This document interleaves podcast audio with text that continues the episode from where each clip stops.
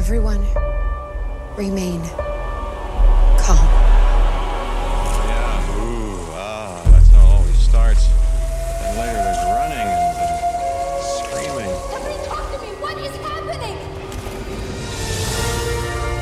Welcome to Jurassic World.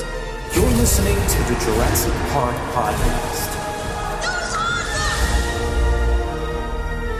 You want to consult here or in my bungalow?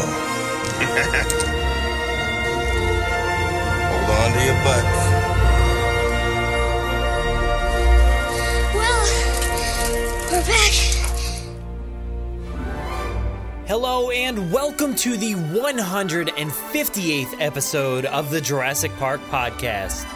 I'm your host, Brad Jost, and we're here to discuss all things Jurassic Park. In this episode, we're going to bring you some more box office numbers for Jurassic World Fallen Kingdom, some news on a can of shaving cream from Chronicle Collectibles, and some words on the new waterfront show from Universal Orlando. After that, we're going to hear the final episode, number 26, in the incredible series Extinction Level Jurassic Park.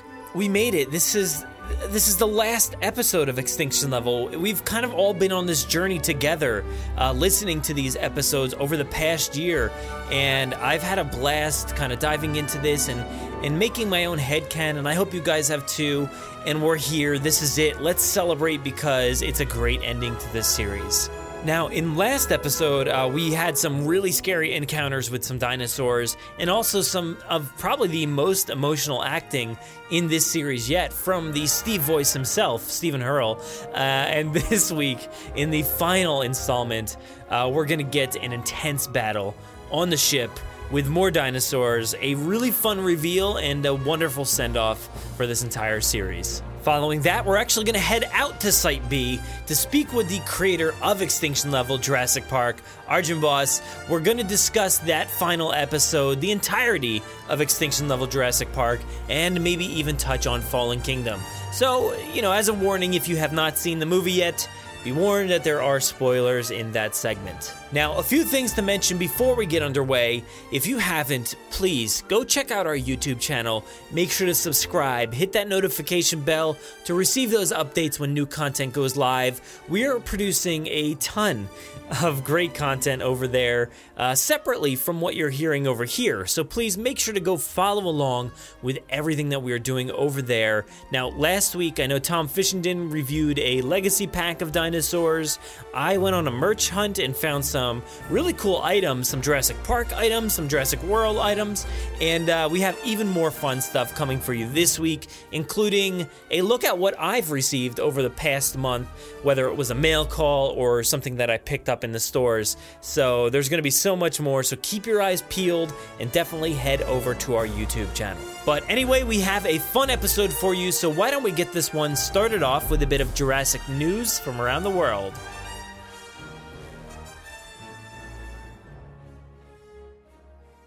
In 18 minutes and your company catches up on 10 years of research. Access rate program. Access security. These pictures were taken in hospital in Costa Rica 48 hours ago. I don't want to jump to any conclusions, but look. Boy, we hate being right all the time. But today, I guarantee it. All right, so we have some information from Box Office Mojo. Jurassic World Fallen Kingdom brought in an estimated $28.5 million for the weekend, and that pushed it up over $333.3 million here in the United States. After this past week, it actually crossed $1 billion globally, which is incredible. I mean, that's amazing. I'm so glad it happened, and it seems to be happening quick, even though it has been out for a month around the world already. So it also made an additional 27.6 million overseas this weekend, which just basically rivaled what it made here in the US, bringing it to 725.3 million for the international box office. And that total now is $1.058 billion.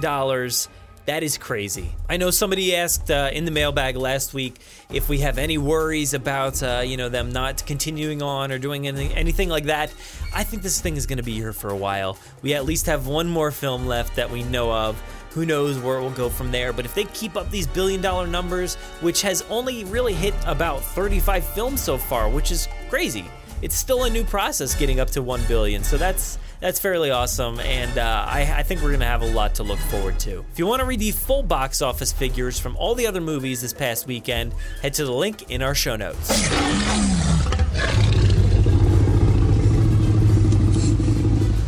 So the latest in a long string of film props and sculpts and all kinds of crazy things coming from Chronicle Collectibles is the Barbasol can from Jurassic Park that Dennis Nedry tried to hijack those embryos and get them off the island, but it didn't work out too well. So you can now own a 100% screen-accurate version of that Barbasol can from Chronicle Collectibles. The thing looks fantastic from the images that they've already displayed online.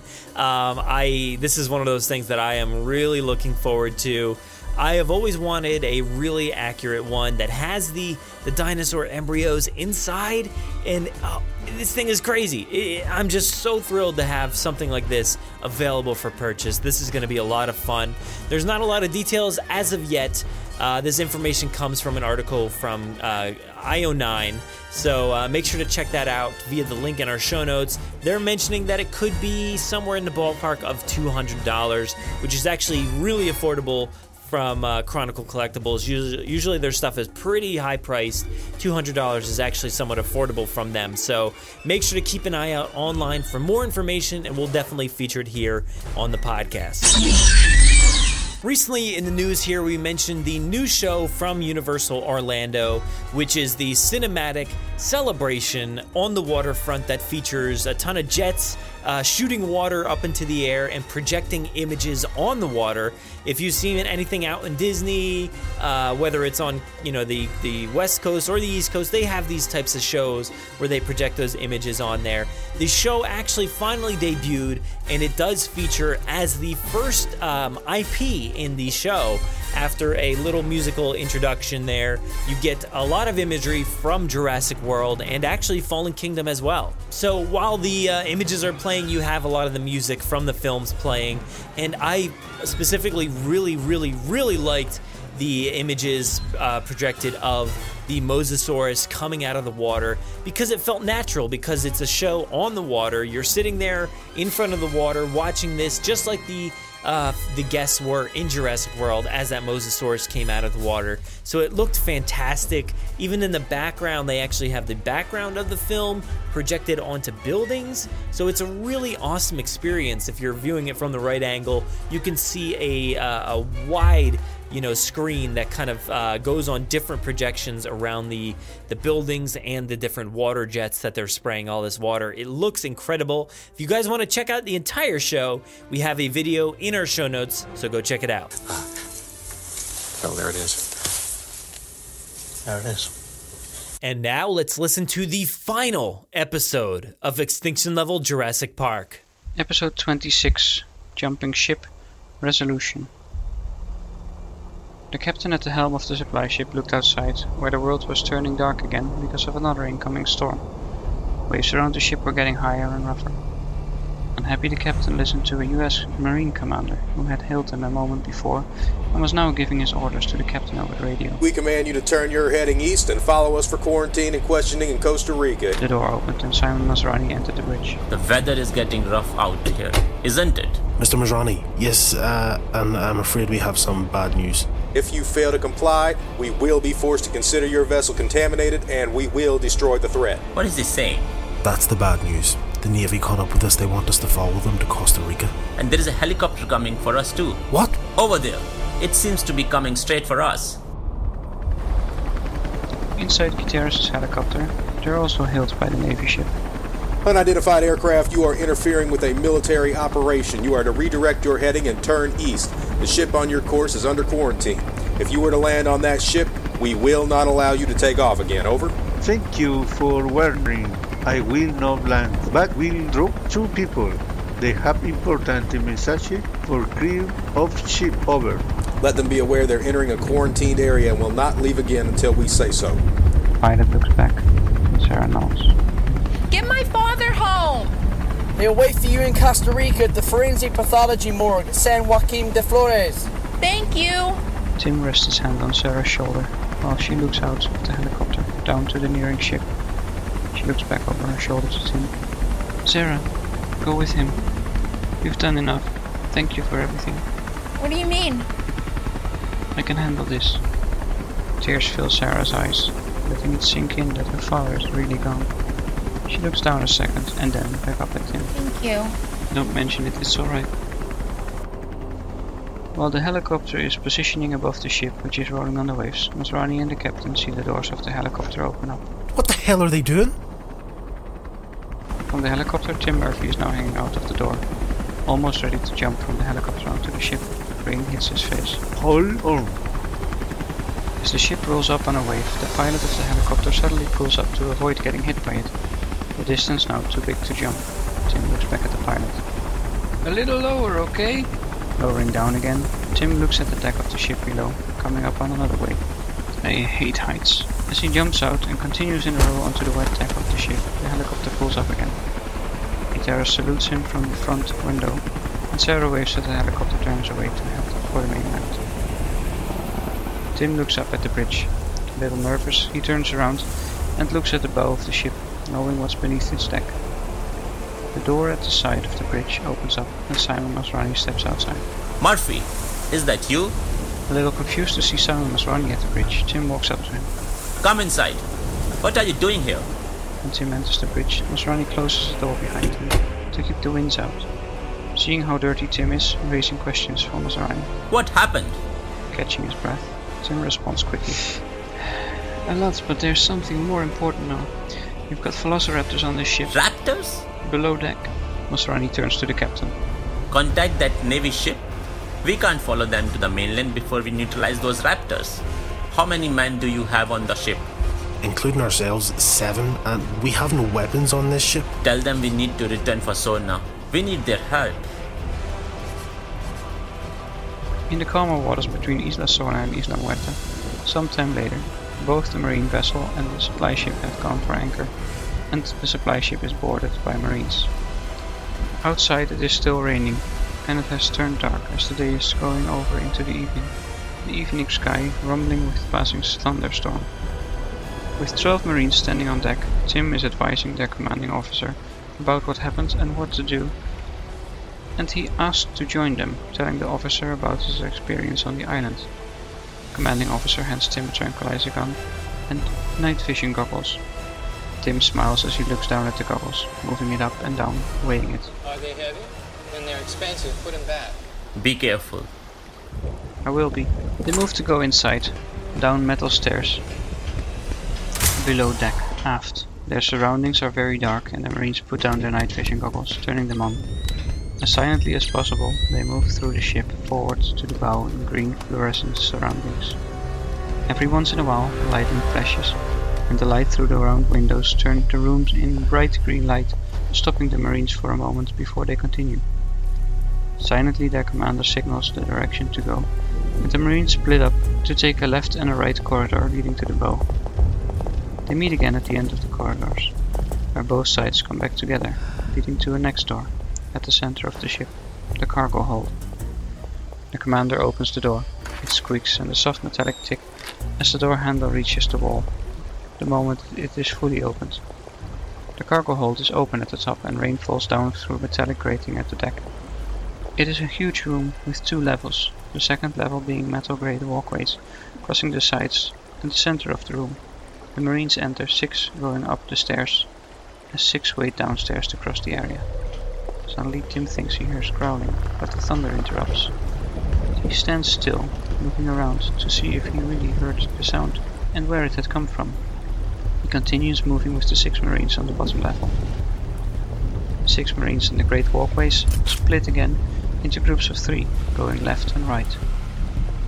A raptor screams as it jumps up onto a large crate.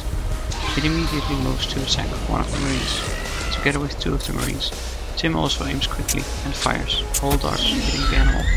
Distracted, the velociraptor loses his balance and falls down off the box, missing its target. Another marine immediately fires a net over it, which hooks around the grating of the metallic floor, The raptor cannot get up, and the dart makes it tranquil, sleepy. A second later, the next attack comes from the second level. Two raptors run screaming over the metal grate walkway, one jumping down. The marine, which was its target, rolls onto his back, just missing the claws of the raptor as it comes down. Turning the marine, aims his tranquilizer gun and fires, hitting target. The second jumps to attack the marines on the second level. The marine, who was its target, uses his tranquilizer gun to hit the raptor off, making it fall down to the bottom level, hitting the floor on its side. Trying to get up, it is hit by a dart from one of the marines from the second level. Both raptors fall down through their legs to the floor. Damn, they're big. Back! The fourth raptor attacks, crossing from across the room at high speed. The commanding officer calls out to the 22-year-old marine. The animal is charging. Grady! Tim aims his gun and fires, hitting the target again. The raptor slams down to the ground, stopping at the feet of the marine. Thanks! The commanding officer looks at Tim. 4 down. How many more? Can't say. Hearing more growling, they know there still are some raptors around. In silence, lightning flashes, and this is the moment 3 more raptors choose to attack together. From 3 sides, they close in on the marines on the ground. One marine is taken down by the first raptor, jumping on his back and slamming his face down to the floor. Screaming, the marine goes down and dies quickly. The second raptor then grabs the marine named Grady by the shoulder with its teeth, pulling him backward. Grady screams in pain. At the same time, the second raptor runs around the marines, distracting them. Tim and 3 marines fire darts at this raptor, missing it. From the second level, the 6 marines also try to aim at the raptors. The third raptor goes low, jumps up and slams the middle of the 3 marines next to Tim, down to the floor. Grady, who got grabbed by the shoulder, hit the raptor holding him with the back of his tranquilizer gun, keeping the long legs ending in razor-sharp sickle claws away from his torso. Eventually he hits the eye of the raptor, lets go, and scratches his head with its claw. Grady takes this moment to aim his gun and fire, sending the raptor off to dreamland. Also, the second raptor is taken down by one of the marines on the ground. The third raptor is hit from the second level, and it turns quiet again. After a moment of silence, the commanding officer turns to his men, signaling all the marines to come down to the bottom level to regroup, ordering Tim and 2 of his marines to look after their fallen mates, 2 dead. 1 bleeding from the shoulder, down his arm. Mr. Murphy, you did good. Help them get our brothers out. And Owen, get yourself looked after. To 2 others. Gather this ship's crew and get these raptors off this ship, back on Isla Sorna. To the 5 remaining marines, he says, let's search the rest of the ship. With nets, the raptors are carried off the boat and dropped onto the islands, still asleep. While the crew is doing this, Tim stands watch together with Simon Masrani. Tim hands Masrani something from his inside jacket pocket. Before I forget, here are the hard drive and a sample of the cure Dr. Wu created. Thank you for this, Tim. I must say, I'm proud of you. The Tim I met earlier this week would not have gone down with those Marines, smiling as you did. I know, you were right. They're animals. And I'm right to fear them, too. Sir, if you don't mind me saying, the thought that these were on their way to the mainland, it scares me. I'm not sure keeping them alive is the best thing to do. We will be more careful in the future. They are magnificent, and people will love them for it. So you're still planning to put these out in the park? I'll be extra careful with them. We will see. But ever since the world got to know about this creature, demand to see them is rising. This will delay, it seems. But who am I to refuse the world? The remaining marines that were still down, combing the ship, now came up on deck again. The commanding officer walked up to Masrani. That was the lot of them. The ship is clear. When you're done, we go for Costa Rica. I thank you.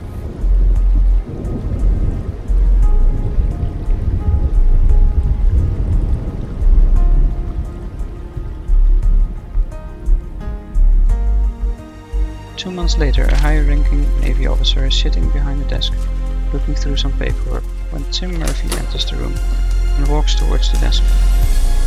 The officer looks up. Mr. Murphy, take a seat. Tim sits down. Your score speak for you, physical as well as psychological, and with these references, even though we couldn't give any details, his reference is well respected. So, there's just one question I'd like you to answer for me. What is your deepest fear? Tim let the question sink in for a moment, then... To be without fear, ma'am. For me, to be without fear is to be without cause. Our rational fears are inflamed by our instinct, keeping us from taking irrational and senseless action. In my opinion, we should listen to our fears, in balance with our other senses, and so we'll keep our actions pure. The officer looks at Tim, and then smiles. She picks up a stamp from the desk and stamps the document. Approved.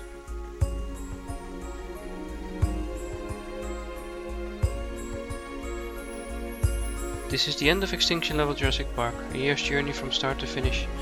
I thank you for listening and your support this past year, and I want to thank everyone who voiced for one or two or more characters. In this episode you heard two new voices, those of Clayton Fioriti as the Marine Commander and Kristen Larson as the Navy officer approving Tim for duty. Other voices in this episode were those of John T as the supply ship captain, Hemant Mishra as Masrani, Hector Salazar Morales as the pilot, Jennifer Terek as Sarah Harding, myself as Tim Murphy, and of course James Hawkins as guitarist and the Marine.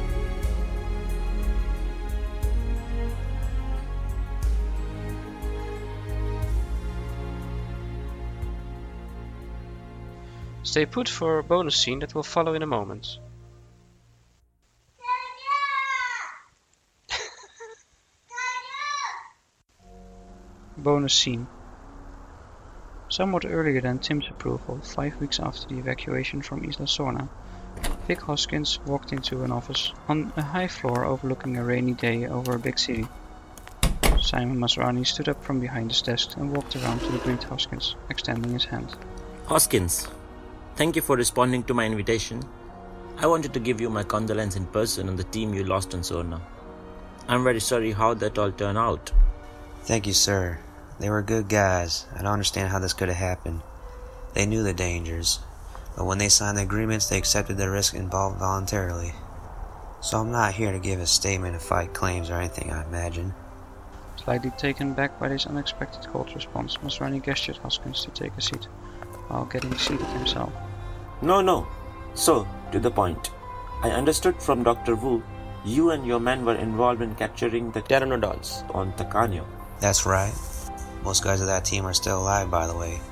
Released of their contracts when we shrunk our team on the island. They were not the ones on Sorna at the time of the evacuation. That's good news. With light on recent events, I want to develop a large-scale security division for InGen. With your experience, I'd like you to be the head of the division. First task would be to locate, isolate, and capture those pteranodons that escaped Sorna and return them to the island. Okay. I'll get a contract written up and send your way. We'll discuss and adjust the details afterwards. Sure. Also, I'd like you to go to that United Nations Assembly next week. I understand Dr. Grant will speak there. Apparently, he's suggesting to set up a ranger station on the island to study InGen's dinosaurs for their preservation. It could be the perfect opportunity for us to get the cure of the animal there. But we need a man on this team. So, Henry finally told you about the disease now, did he? Yes. When Mr. Murphy gave me the cure, I asked Henry about it. He told me he was worried, not knowing how to save these animals. Now we no longer have resources on the island. And of course, we need to save these animals. Alright. Don't worry. We'll see that Grant gets his wish, and I've got just the right person for the job. Masrani got up and extended his hand towards Hoskins. Thank you, Vic. Let's meet again in 2 days. I'll send you a meeting request. Hoskins got up too and shook Masrani's hand. I'll be there. Then Hoskins walked out of Masrani's office, taking the elevator down. In the main hall of the building, before walking out into the rain, he pulled out his cell phone and dialed a number, waiting inside for the other end to be picked up, and then the call was answered. Deborah Holland? Deborah, how do you like a job? Quickly, Hoskins looked around to make sure he would not be overheard. On Isla Sorna.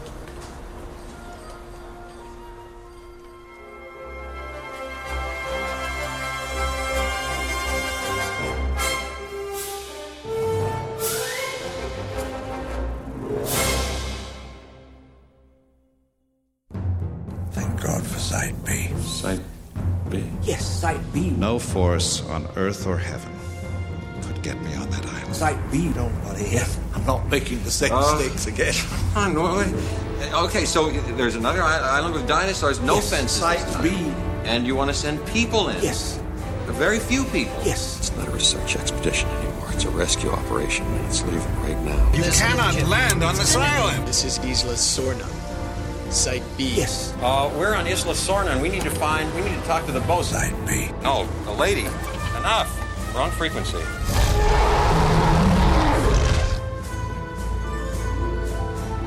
I'm here on Site B shortly after the military struck the island with a few bombs. It was kind of brutal, and the jungle is still slightly on fire. I don't know why, but I thought I saw Tim Murphy over there and maybe Sarah Harding, but I don't know, I must be seeing things. Instead, I have the creator of Extinction Level Jurassic Park, Arjan Bos, here with me today. How you doing on the island today, man? I'm not really sure. It's kind of scary around here. Yeah, whenever things are on fire, yeah, it's not too good. You know, you don't want to be in that kind of situation. No, but we're still in good health, so let's just hope we can get off. Yeah. Well, I mean, I brought s'mores, so just in case, you know, we can kind of toast it over the trees over there. I think we'll be good, though. That's nice. Let's do that afterward. So, you know, last time we had you on, it was, what was that? It was back in episode 132, after like the 14th episode of Extinction Level Jurassic Park. We kind of discussed your history, creating content like this, your Jurassic fandom, the first half of Extinction Level. This time, I think we're going to cover episode 26, the final episode, and the second half also of the audio drama as well. And maybe even touch on Fallen Kingdom if we can. So why don't we actually just jump right into this summary? Because I've been doing these summaries after the end of like every episode, and I forget when we decided to do that. That was kind of like an add-on thing after the fact for some reason. I guess maybe just to boost some extra content because, you know, during those like dull years in between movies, there's not a lot to do, so I'm like, all right, let me add some more content onto these episodes. So I always found that to be fun, kind of reviewing everything and just kind of going over what happened and sifting through it myself. So I enjoyed doing that. Yeah, it certainly was a lot of fun for me to listen to. It was I don't know. Yeah, I'm sure it was a little interesting because like I didn't know what was going on. You know, you didn't feed me any kind of inside information or any kind of details, and I didn't listen ahead. So whenever I did those little wrap-ups, I just focused on the episode that I just heard. I tried to remember as much as I could about the past and not sound like a fool, like going through everything. So yeah, some things you read a little too much into, like the commander on Sorna coughing. He just had that in the recording, so I thought, okay, let's just keep that in.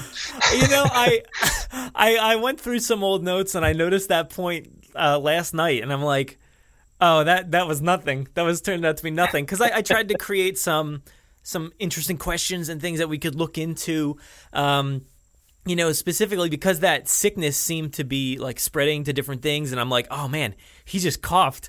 Now was that a normal cough, or was that like part of the script? You know, he says his lines, and then it says insert cough. Yeah.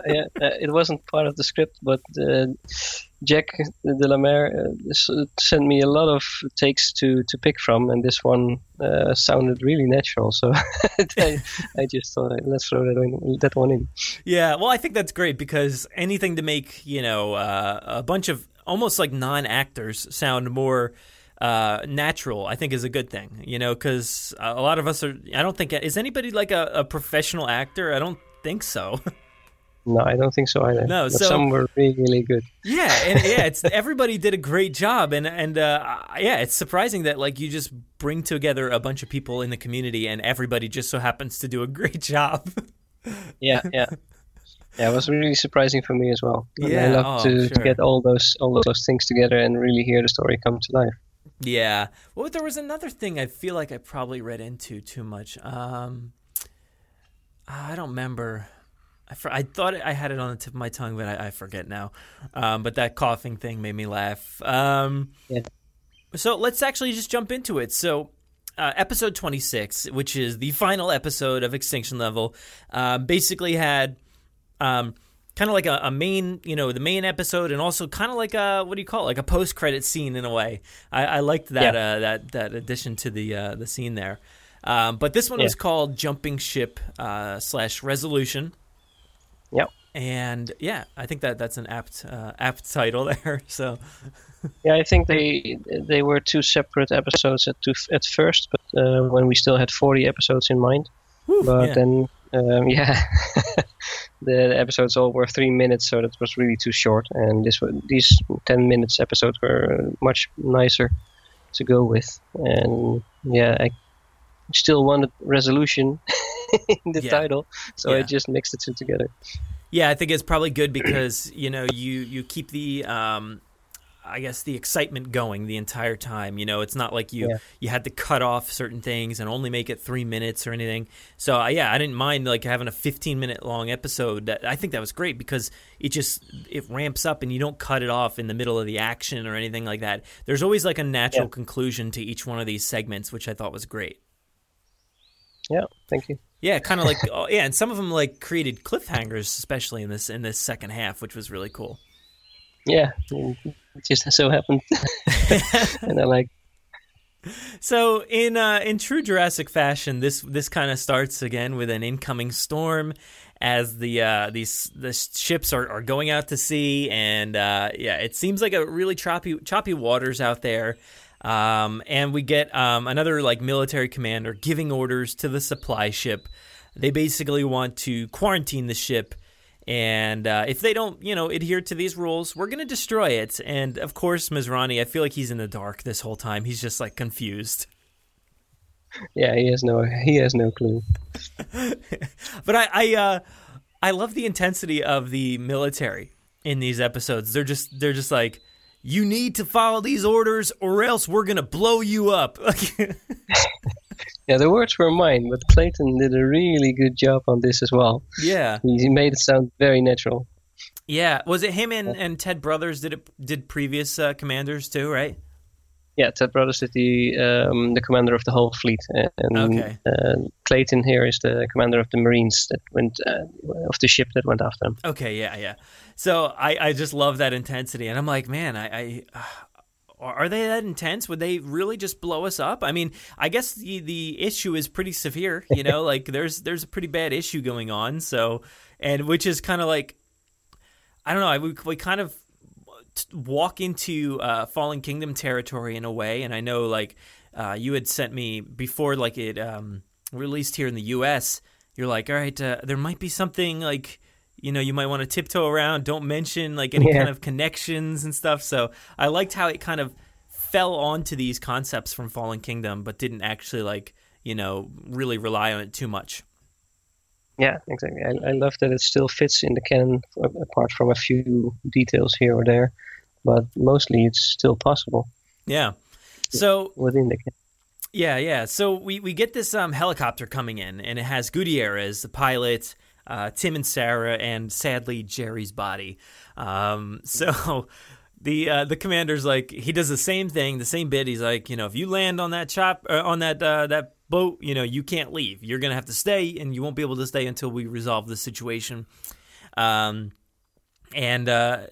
pilot's like, all right, we're not going to land. We're just going to drop off these two people, like easily. I'm just going to drop them. And and sweetly enough, like Tim is like, all right, Sarah, like, stay on the chopper, stay with your dad, don't leave your dad, because she was like a little choked up about leaving her father. And she basically like thanked him, like, thank you, Tim, you know, I'm grateful for that. And then, you know, Tim basically jumps out as the pilot's like trying not to hit the ship with all these choppy waves and everything going on. So yeah, that was a nice moment from Tim and Sarah there. Yeah, I thought so too. I think Sarah at this point really had enough, so she's ready to go and, and stay with her dad, say goodbye. Yeah, I mean, you could say one should expect these kind of situations when going to the island, but it almost seemed like nobody kind of expected things to go awry again. So, you know, they did a great job, and Sarah held together pretty good. Yeah, as with all Jurassic movies, and they start where they all think they are in control of the situation, and of course, they never are. No. And yeah, it seems like every situation just goes awry. Like, they don't have any luck in these, except for like... one thing maybe in this episode and last episode that kind of carried through. But so you know, Tim's jumping out, and Masrani is on the bridge of the boat, welcomes Tim. He's, you know, he's a happy guy as ever, just confused still as to why Tim is there. And Tim's like, hey, there's raptors on your ship, what are you doing? And of course Masrani has like no idea. He's He's, you know, he's like, we need to solve this issue before we get back to the mainland. And at that point, basically, 12 Marines just hop on board. And, you know, Tim's like kind of he almost like takes command in a way. He's basically telling them what's going on. He wants to join the force and make sure that they resolve this issue. And they hand him the gun and the night vision goggles. And I love that little flashback that he got of the night vision scene. That was so awesome. Yeah, I just had to put that in. You know, I wrote it, of course, and then I immediately thought of the night vision goggles in Jurassic Park. Yeah. And it felt natural to put that memory in. Yeah, throughout the series, there's been like a few instances where he, you know, he kind of flashes back. It kind of like almost crippled him early on, and he, you know, he didn't, he almost didn't have the guts to follow through. But this time, he, you know, he gets that memory, and then he just continues on. He's like, all right, we got to do this. Yeah. So it didn't really hold him back at all this time. No, he's still scared, but it's the right thing to be. Yeah, and which in a certainly way. Touches upon later on in the episode, which I thought was great. But you know, this is kind of the episode because you know you send me the what do you call it? Like kind of like the credits. So it has like who was in the episode, what music was used, and stuff like that. And I try not to look at those ahead of time. So, you know, you send me the file and that in the same like email. So I download the files. So try not to like stare at that too much because I feel like it would maybe give away. Actually, in this case, it didn't really give anything away. So in this scene that I'm talking about, the Raptors start attacking the military and the Marine or whoever is down there. Marines are shooting tranks, and so is Tim. And, of course, we get the mention of a 22-year-old Marine, and they basically yell out, Grady, which I was like, I was waiting for that because, like I said, I didn't want to check out any of the summaries, and I probably mentioned it as like kind of like you know, a thought I had in earlier episodes. I forget if I did or not, but I had that feeling that maybe we would get a hint of Owen Grady, you know, from the military's perspective, because I saw that scene in Jurassic Park 3, and I'm like, well, man, if he's trying to tie things together, the military shows up, the Navy's there, so why wouldn't Owen be there? It would make a lot of sense, right? Yeah. So yeah, we weren't the only ones. Right after I wrote it in, and I had James record for it. Of course, James does again this other voice. Yeah. He had four roles, I think, in the last three episodes. And right after that, I saw a video on YouTube coming on about this as well. And some other fan had the same theory, so I really like that. But in my case, he's not with the Marines that's on the coast. He's on the Marine ship that went after Masrani. Yeah. Yeah. I loved that. I loved hearing it. And it was funny because I was listening. I was like in the zone. I had my headphones on listening to this last night. And I heard Grady and it kind of like, whoa, it startled me. And I had to go back and I was like, whoa. Where did he come from? All of a sudden, you just hear like the 22-year-old and then somebody yells out Grady. I'm like, oh, my God, this is it. It's happening. I loved it. I loved tying it in because we've had subtle nods and stuff like that into – you know, Jurassic World and obviously Vic Hoskins and stuff like that. So I loved like carrying it even further into that canon. And I love that in Fallen Kingdom, Grady never tells anything about his first experience with dinosaurs, so it still fits. Yeah, that's very true. And of course, it's a raptor, which makes it even more perfect. It had to be, right? I'm sure you thought about that. You're like, well, he's got experience and stuff like that, so you know he's the guy you would go to because of all that. So I thought that was perfect. And yeah, you're right. Now when I watch Fallen Kingdom, maybe I can have my own little headcanon like in that scene with Claire. That'd be pretty awesome, actually. Yeah. Just like because it's like she's reminiscing. Did you read the book yet, the Evolution of Claire?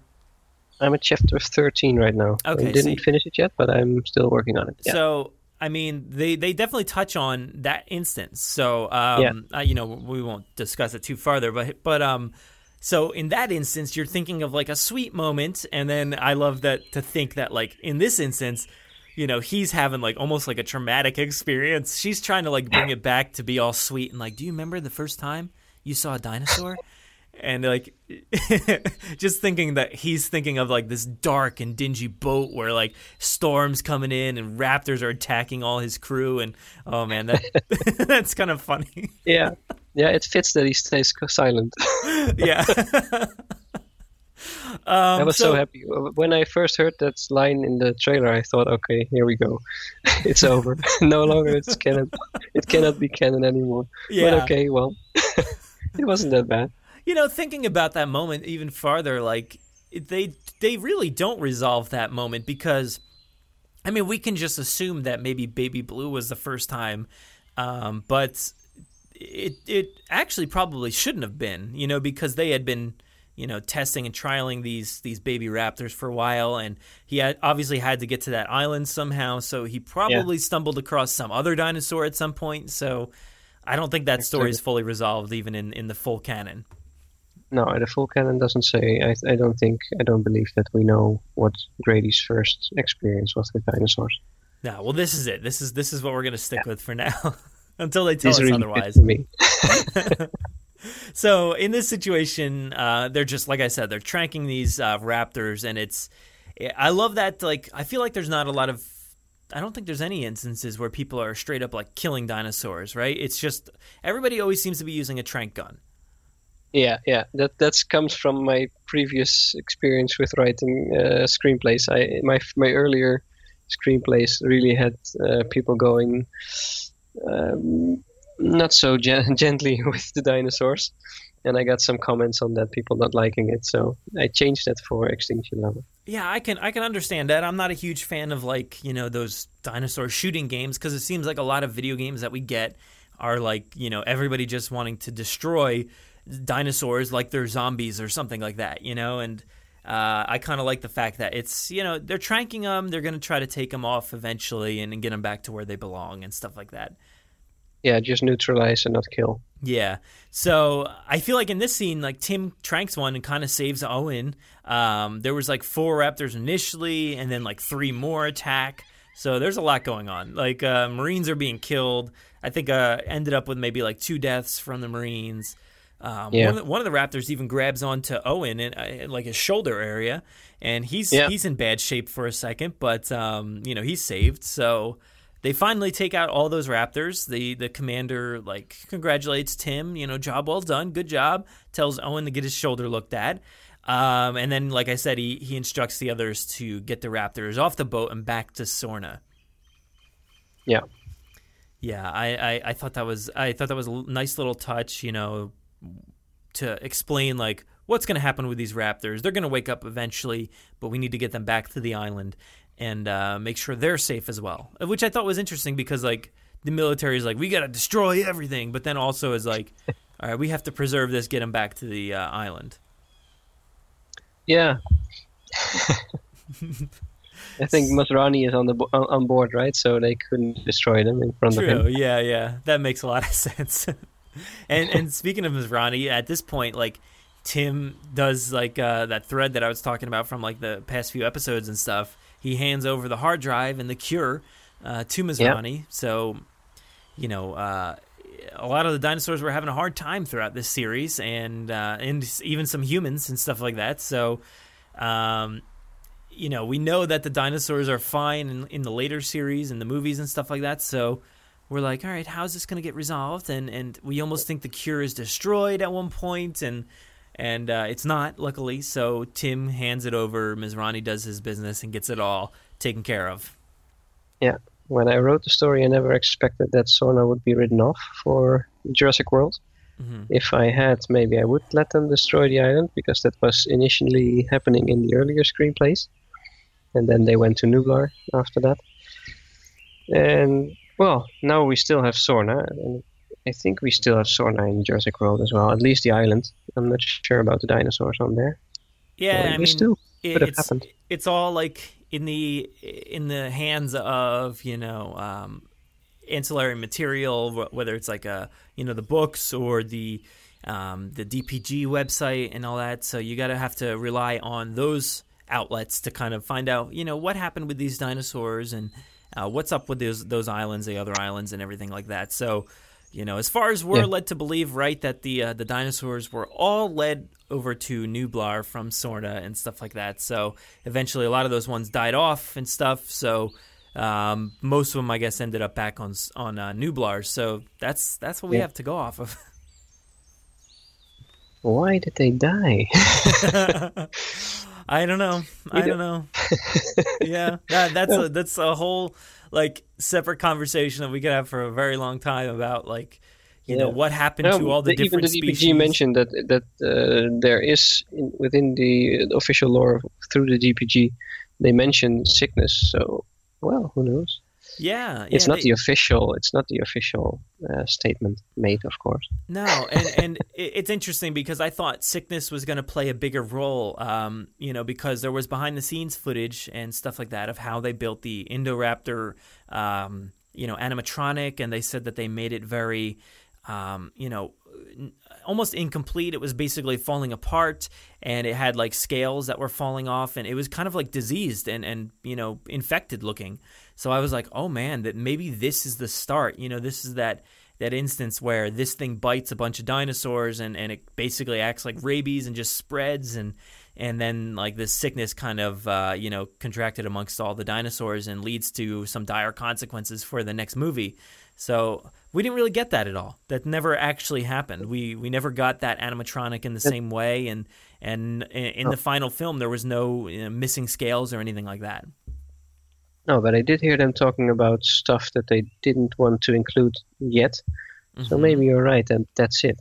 That's the part they left out. Yeah, I think you're right. Oh, you know, maybe. Yeah, Colin talked about that a lot recently. He's like, you know, we didn't want to put, what did he say, like 5 great ideas into one, story. He wants to spread it out so that we have something to talk about later on. And that could be one of those things that they're like, well, we don't necessarily need that. It doesn't do a lot for this story. And even Fallen Kingdom kind of has a lot of those attributes where there's a lot of threads that are not really expanded upon that we're like, we'll save them for later. So people are like, we never got an answer, but like there's another movie, just stay calm. Yeah. You'll maybe get some answers hopefully next time. Yeah, that's the great thing about Jurassic World, that we know we're going to get the next one. Yeah, that's a good thing. It makes a lot of money, so they're okay to keep making them. Exactly. That too. So Masrani's very happy in this situation in Extinction Level. He basically is like, Tim, you're very different than the one I saw a few weeks ago. You're so much braver now, and you did the right thing. And Tim basically concludes that he's right to fear the dinosaurs, and he actually mentions that, like, which kind of also ties into Fallen Kingdom. Maybe keeping the dinosaurs alive might not be the best thing to do, which I thought was like a great nod. Is that something that you had in your original script, or is that something that like you heard Ian Malcolm kind of talking about this stuff in the trailers and decided to include it? No, this was always in. Nice. Yeah. I thought that was interesting. A nice little tie-in. The moral, ethical dilemmas that they all have going on of, whether these things should be alive or not. I thought that was a great touch. Yeah, I found the whole Malcolm stuff inside Fallen Kingdom. It's incredible. It really fits my view. Yeah. It's really great to see Malcolm in Fallen Kingdom with the lines he said, and I also like the way Claire evolves in a way where the story leads her. It was a good way. I think I talked in another podcast about I'm not on the side of Claire, not on the side of the DPG. So to see them making that change to get that really dilemma stuff inside Fallen Kingdom, I really liked it. Yeah, I think that may be the best part for me. Yeah, and even Claire kind of settles on that, discussion that maybe this might not be the best thing to do, to leave these things alive. She doesn't want to. She wants to make them live and continue on and thrive. But in that instance, she's like, well, this might not be the best thing to do. And that could have been something that really destroyed her character for a lot of people, for me. If she had push that button, it definitely would have been like an insanely dumb call.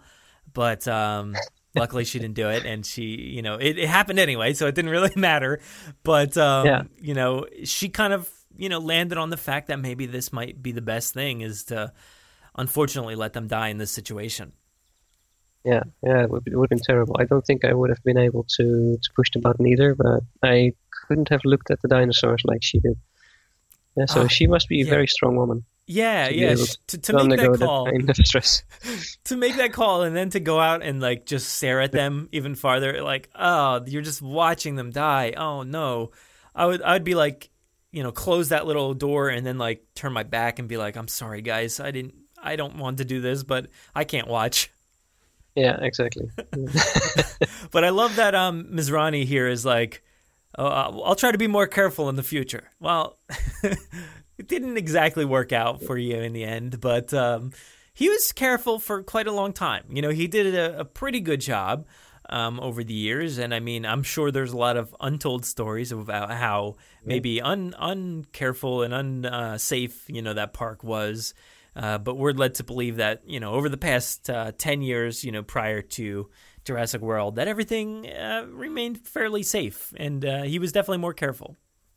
Yeah, they just had 4 raptors in the end, so, and they had another raptor program, I believe, before these 4. So I really wonder what happened there, how it turned out that Blue is the only raptor now alive. Yeah, I don't know. I'm not sure I buy it fully, but I don't know. There's a lot going on there. And, you know, Masrani makes the mention that the demand to see dinosaurs is rising. And I kind of like chuckled at that because, you know, in Jurassic World, it's like, oh, the demand to see dinosaurs is kind of dying. Like, so that's what causes the destruction of that park.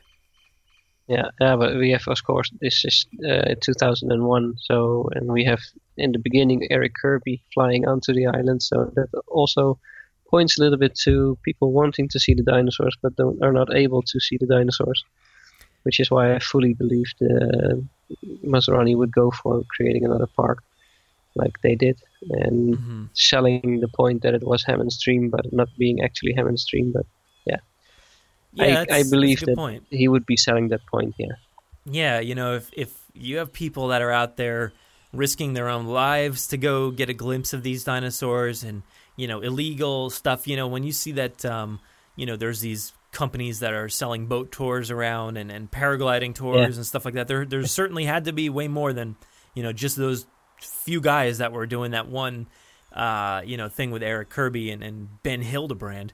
But it probably wasn't their first time. I think they had more people. Oh, for sure. Yeah. I mean, they had this like this parasail all, you know, designed and ready to go. And then there's like, there had to have been other companies competing to kind of get a glimpse, you know, whenever you go to like, you know, a resort or something like that, there's people like flocking at you on the beach, like, you know, trying to sell you tours and stuff like that. So I imagine anywhere near Costa Rica or any of those islands, if there's anything closer, I don't know. But I'm sure people were like, you know, we'll sell you, you know, you want to come out to Isla Nublar or Isla Sorna and we'll get you close to this island and you can take a look and see these dinosaurs firsthand. I'm sure there was tons of companies out there that were kind of doing that. So it's almost like, you know, they're making money, they're profiting off of that. So why shouldn't we do it like legally, you know, have this, you know, available for people to actually see, to be safe so that we can keep an eye on everything, make sure that everything is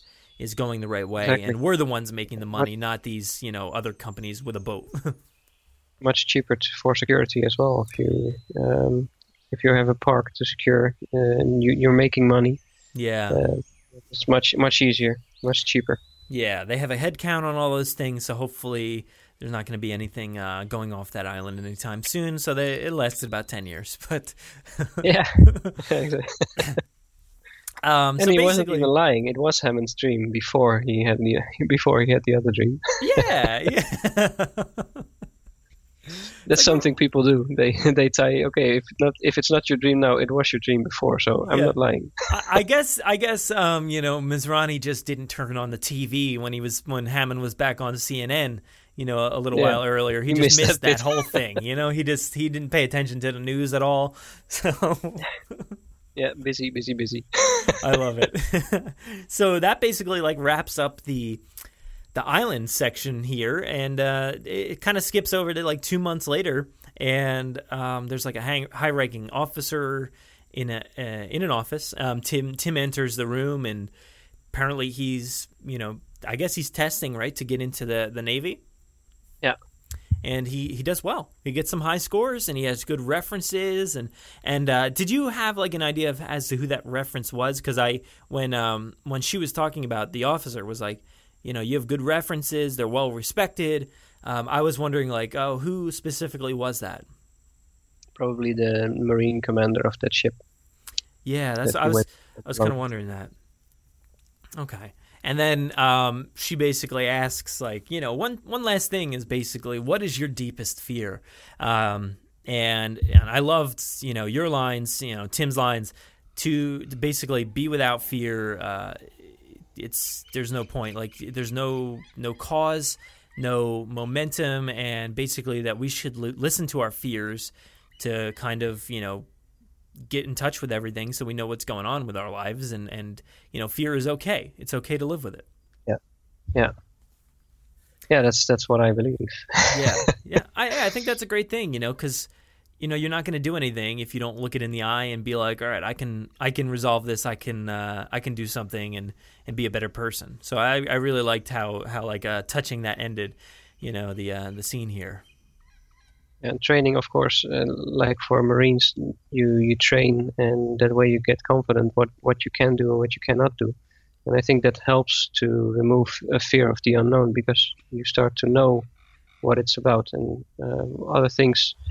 Fear, I think it's a natural part of us, and it tells us what we don't know enough about. So maybe we need to learn to understand why we fear.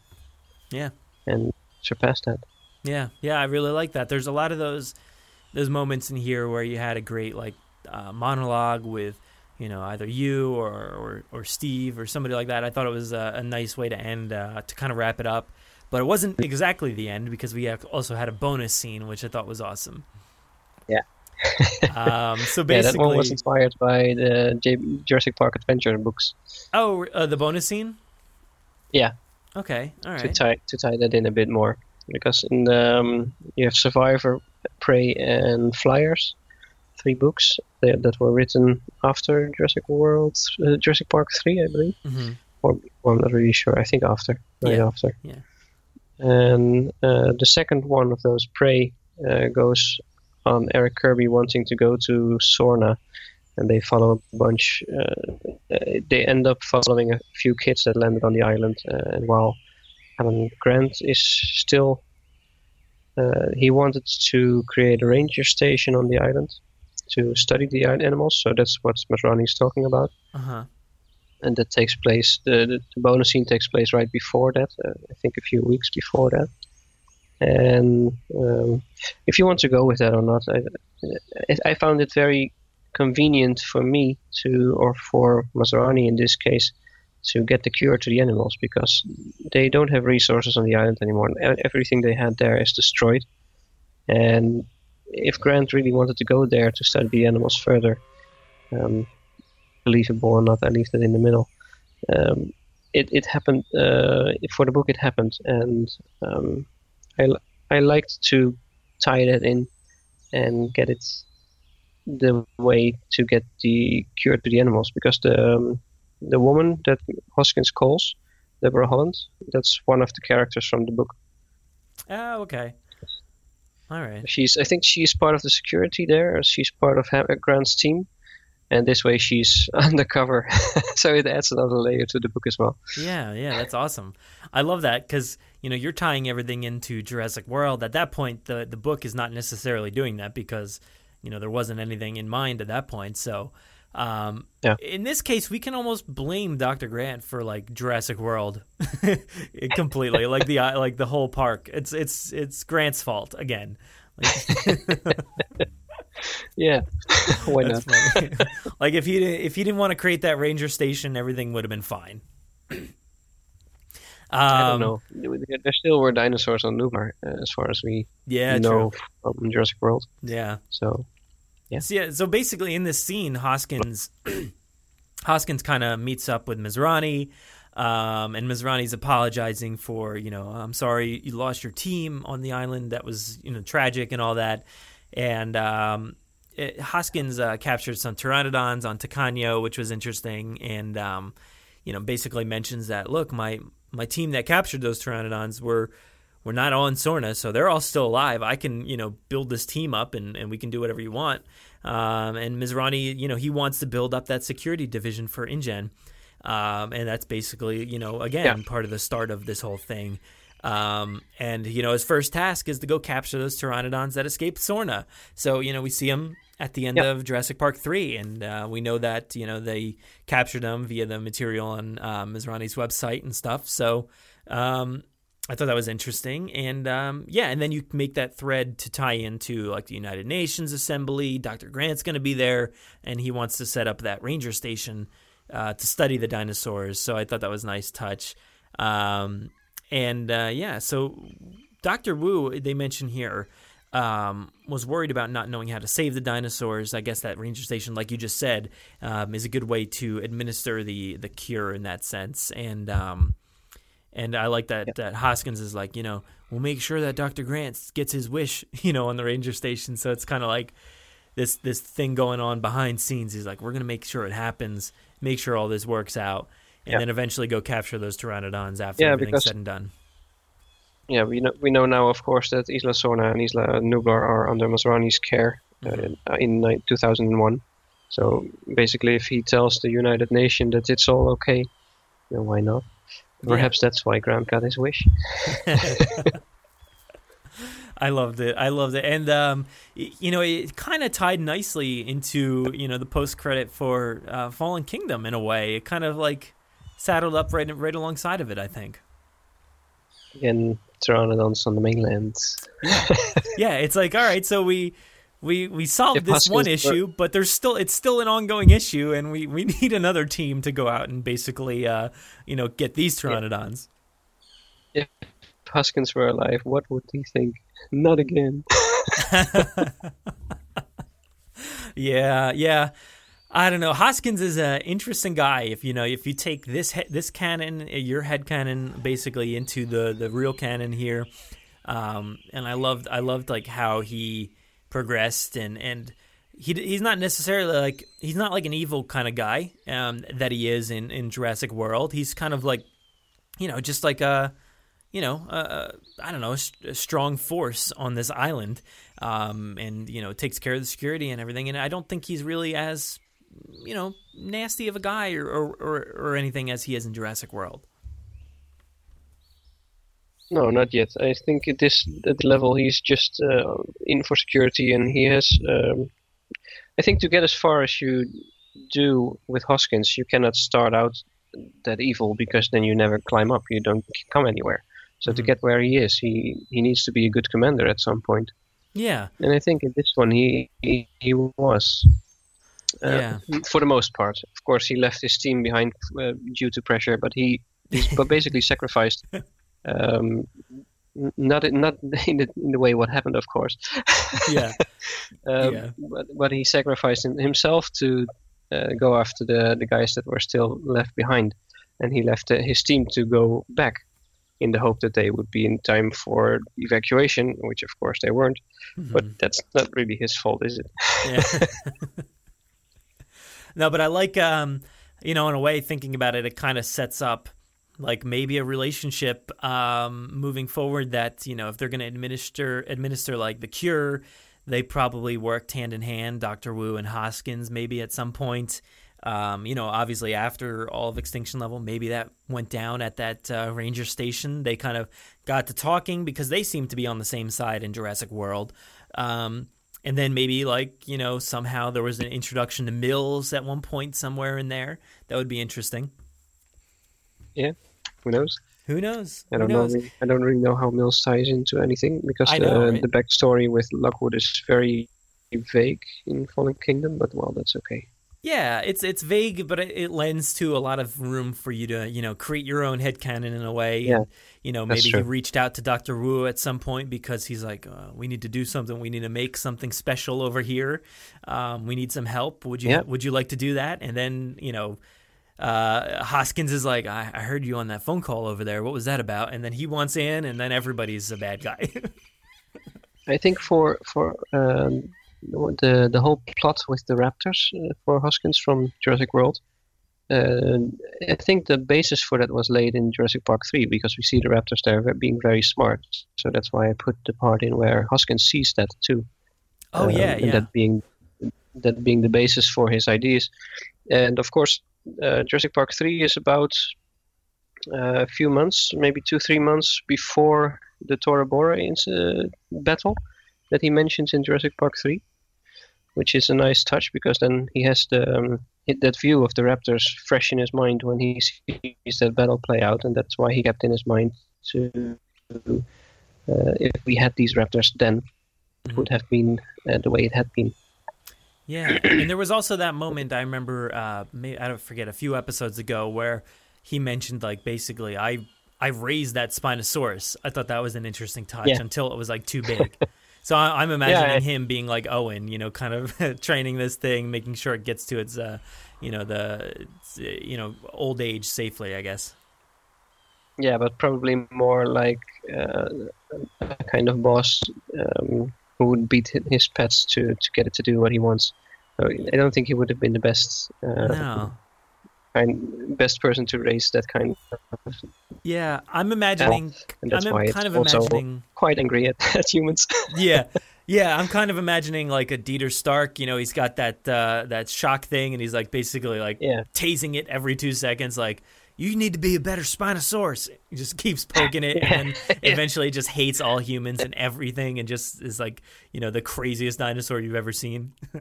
Yeah, that's something that I had in my mind.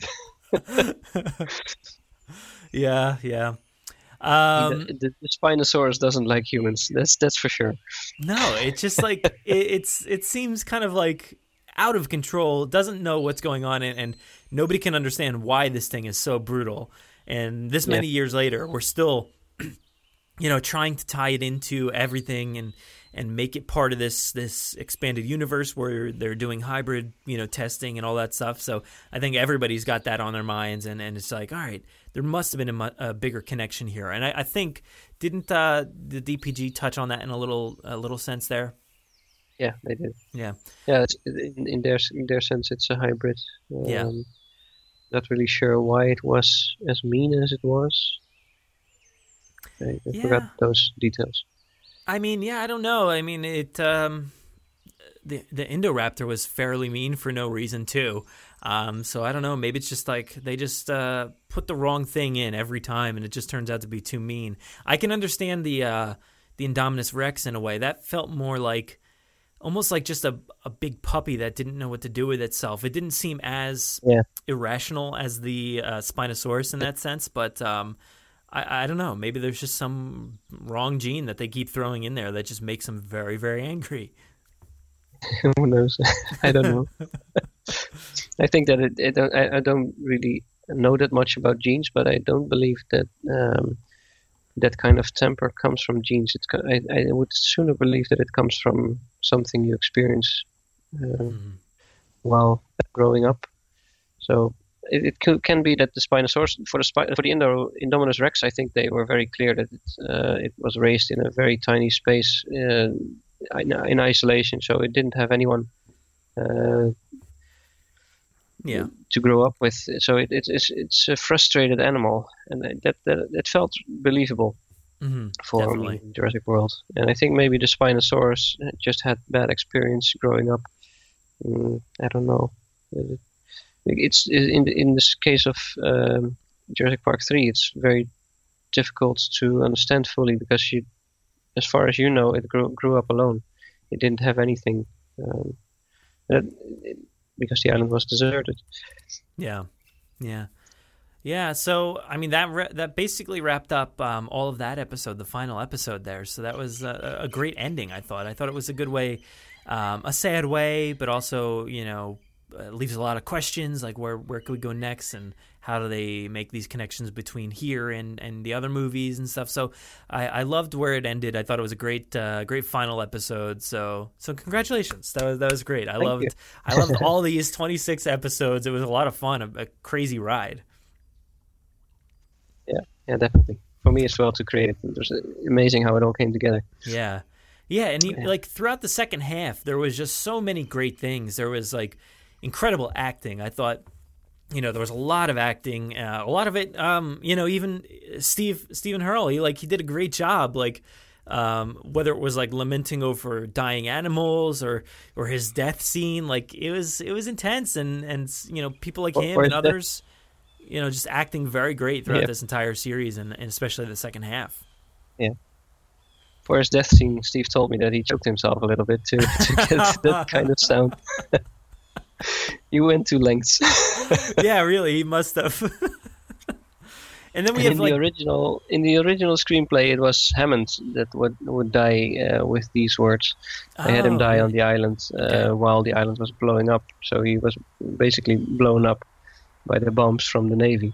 Mm-hmm. But he was with his animals, and that's what I wanted. But then, of course, Jurassic World came out, and then John Hammond had already died in 1998. But that didn't happen anymore. But I didn't want to lose the line, so I gave them to Jerry Harding. Yeah, I think that worked out perfectly. It was a very touching moment because Sarah's there and everything, so it and it was like I said, it was like on that cliffhanger moment where you didn't know what happened, and apparently he's still alive, but also he's about to die. So there was a lot going on there. It was brutal, very sad, and he did a great job for it. Yeah, you have James Hawkins over there acting in every scene. Dude, there's so many voices. So much going on there with him. I love it all, and I was surprised to hear him as Owen. Because I didn't expect it. Like I said, I didn't expect Owen to be there. I wasn't sure that he was going to be there, and then to hear that he did the voice, I didn't recognize. I didn't recognize him right away. I actually didn't know who it was, and then a little bit farther into it, I was like, oh, that was definitely James. Yeah, that was James.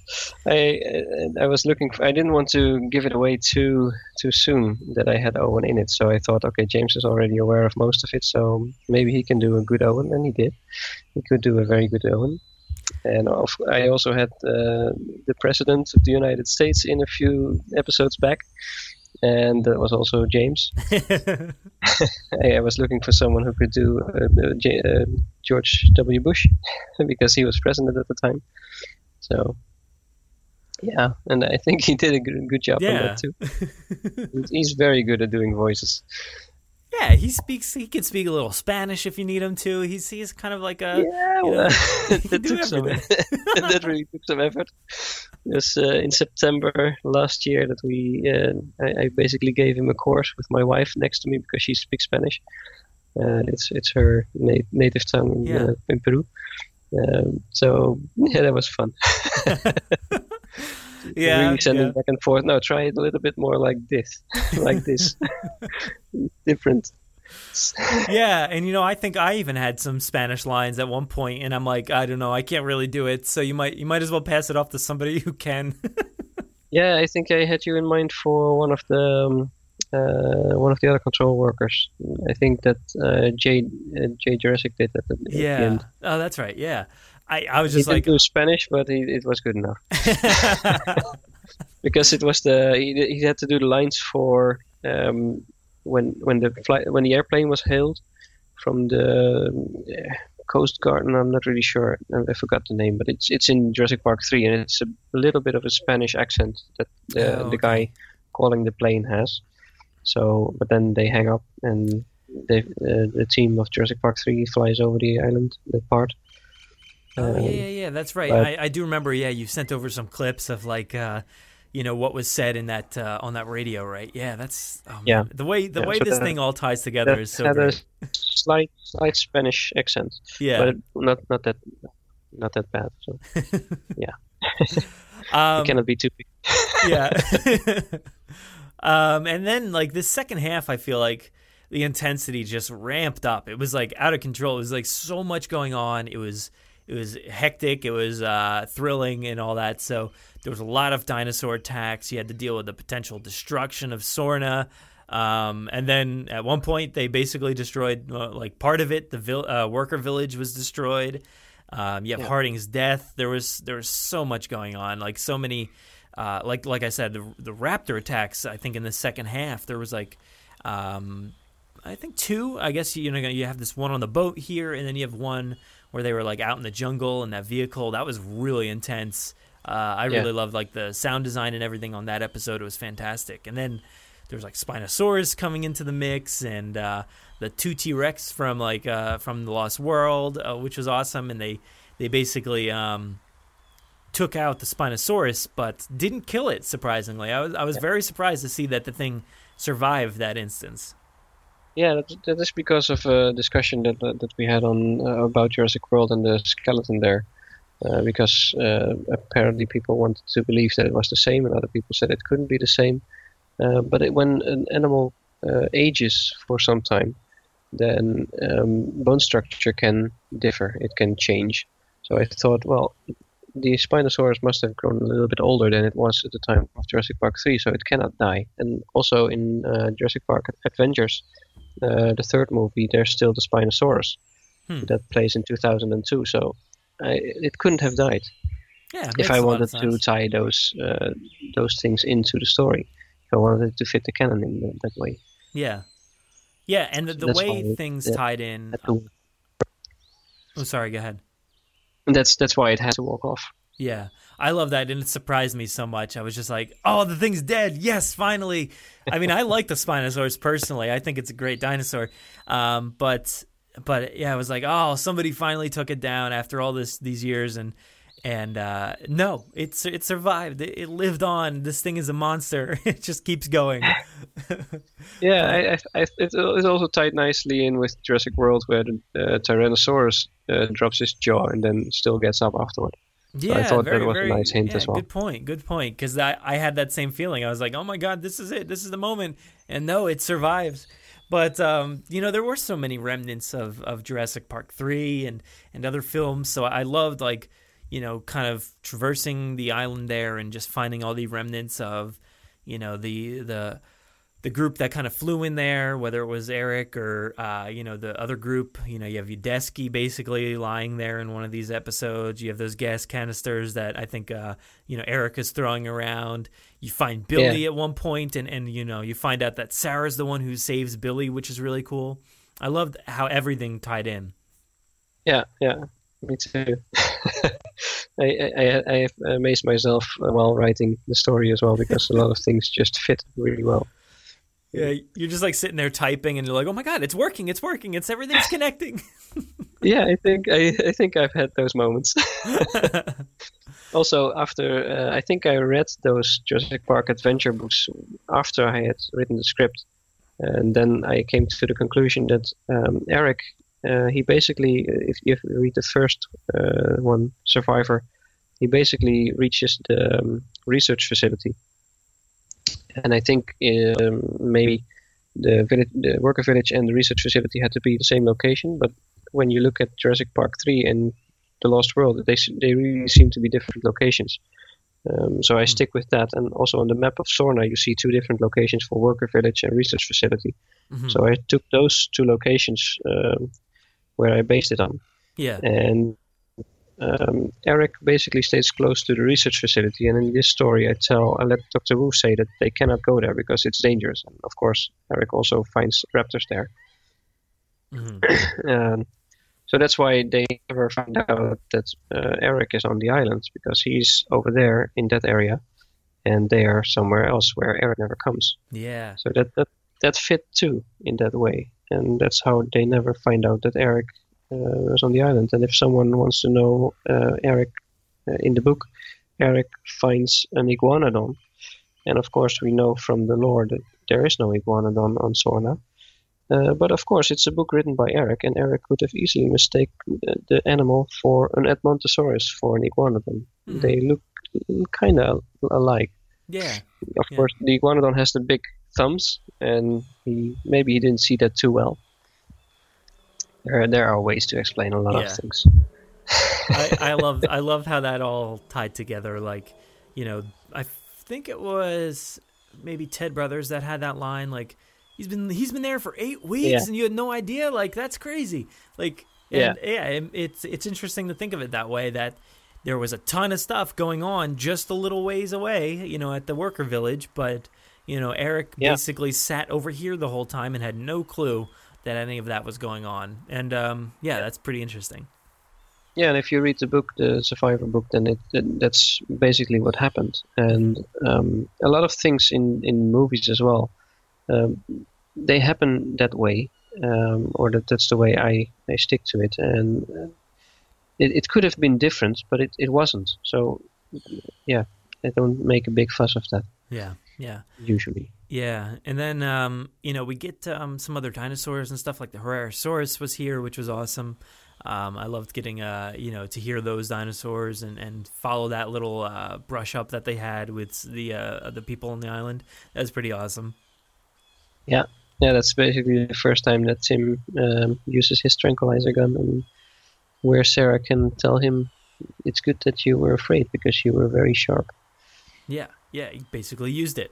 Then their other encounter with the Tylosaurus was pretty awesome. That was a fantastic scene where, you know, they basically go down into the tunnels and come across, you know, the water tank, and they hear John Hammond over the speakers and stuff. That was so awesome. Yeah, yeah. Kurt Tomlinson's music also was great for that sequence. I asked him via the forum on Jurassic Outpost if I could use those parts, because the ones he had posted there, and he told me that was okay.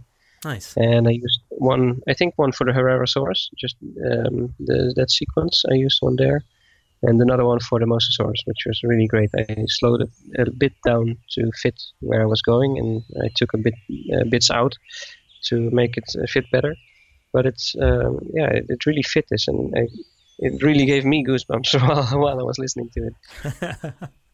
Yeah, I loved it. It was so much fun, just so nostalgic feeling. You know, you're hearing all these voices and you know, witnessing all these scenes from different perspectives. I thought it was all so much fun, and I really enjoyed like going over it every time. And I was legitimately surprised and shocked, and you know, I just thought it was a lot of fun going over it every time and just listening to it. You know, new episodes and you know, I've heard from a lot of people that they maybe didn't catch up on them, you know, initially, so they've been kind of skipping over it, but they intend to listen to it all together at once.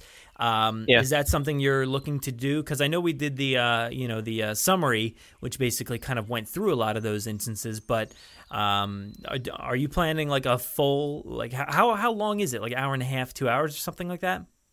3 hours and 19 minutes. Okay, wow. Much longer than I expected. Yeah, a little longer than I expected too. Yeah. I think I when I wrote it, I thought it, if it was a movie, it would have been close to 2 hours, maybe a bit longer. But due to all the narration, that it takes a lot longer to explain situations and to describe what's going on. Very to true. Really get a sense of what's going on. So that's why it takes longer than a movie would take. Mm-hmm.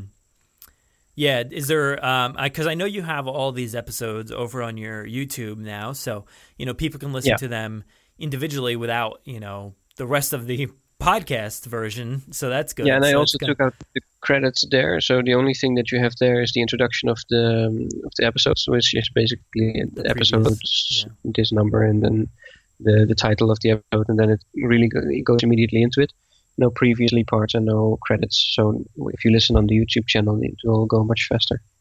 Yeah, so you're combining them all together for one long 3 hour thing, right? So that people can listen to it straight through. That's gonna be awesome. I actually have to do that. I can't wait to listen to that, just to kind of hear everything all together, so you can connect those dots. Because some people, you know, sometimes you forget things that happened early on, or like I said, people that, you know, maybe skipped over because they didn't catch up right away. They weren't, you know, fully invested in the podcast or wherever they heard it. So maybe they just kind of skipped over it, you know, unfortunately. But this time they can actually catch up and they can listen to the whole thing, which I think is awesome. Yeah. Yeah, me too. I've listened to it a few times through the MP3s I have of it. So I like to listen to it still. Yeah, you know, I get that, because, you know, you create something so awesome, you just got to listen to it. You just got to, like, I'm sure you critique it here and there and just, like, think of things maybe you could have done better yourself. But, like, I think it sounds awesome. I think everybody did such a great job. So yeah, I'm pumped to listen to the whole thing. It's always hard to please everyone, because, like you mentioned, they in the end scene, the Navy uses tranquilizer guns, which normally wouldn't happen. I think it's they're really lucky that they would have tranquilizer guns on that Navy ship, but they just so happen to have them on board. It's convenience, right? There's a lot of convenient plot points in these movies, so why not here too? Yeah, I think every movie has that. So, but if you want to please the fans that don't like the animals being killed, then you have to find out ways to do so. And of course, other fans would love to see them killed, but yeah. Well, we might as well wrap it up around here. We've been going for an hour already, so yeah, I know. But that's probably, you know, barely scratching the surface on a 3-hour audio drama that's been going for over a year now, and basically every other week here on the podcast, as much as we could do that. You know, of course, like the mailbags on certain episodes that we have to air, like it just kind of, you know, sometimes it threw it off, so we ended up going like 2 weeks or something. But basically every other week, it's been a staple here on the podcast.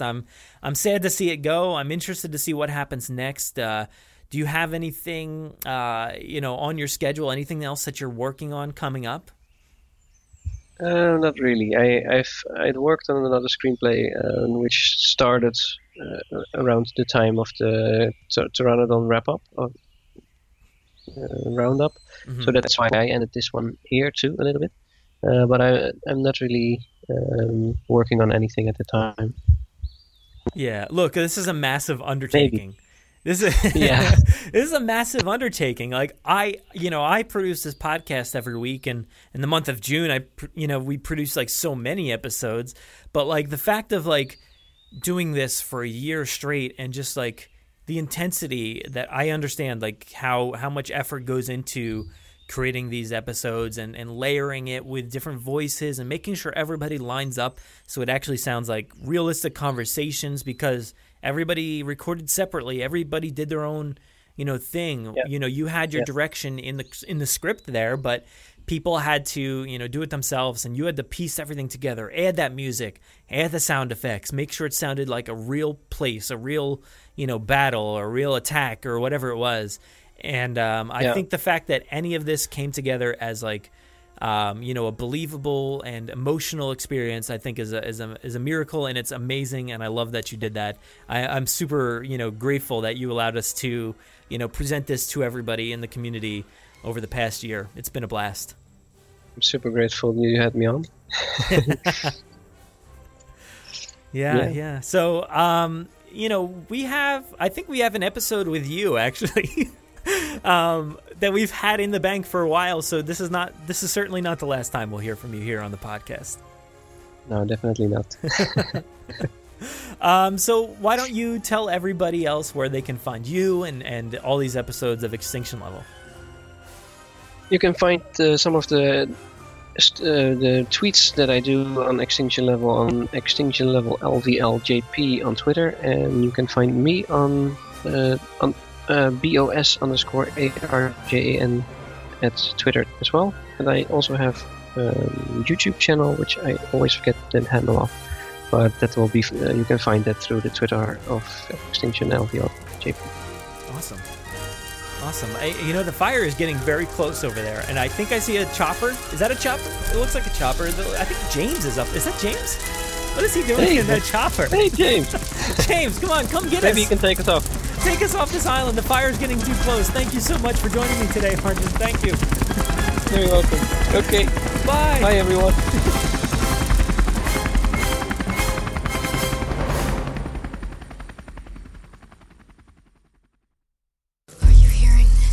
Make sure to visit JurassicParkPodcast.com to find all of our past episodes, brand new news articles, information on how to contact us, and much more. It's a great source for everything related to the podcast and, of course, Jurassic Park and Jurassic World. Head to JurassicParkPodcast.com and help us build a great community. Anybody hear that?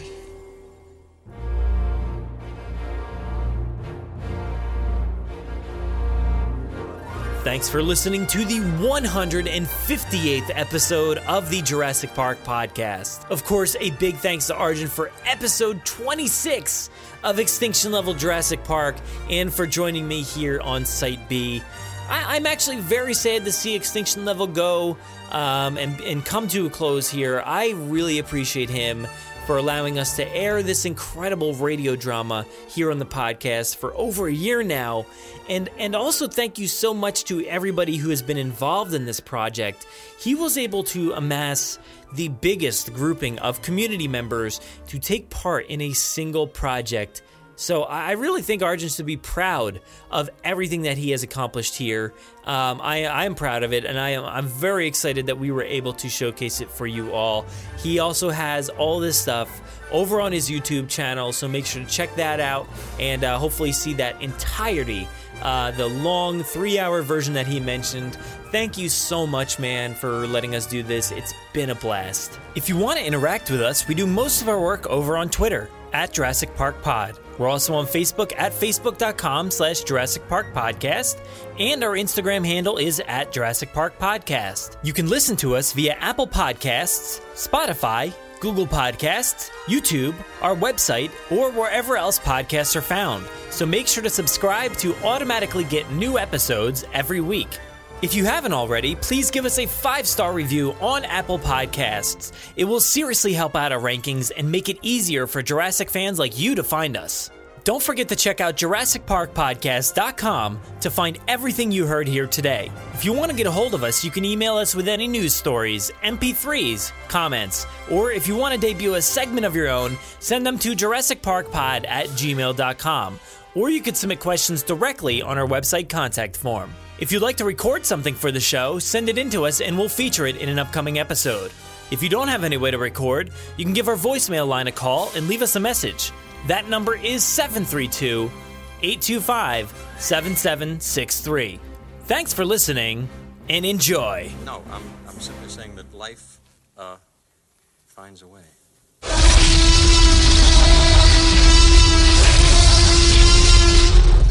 "5 minutes. Drop what you're doing and leave now."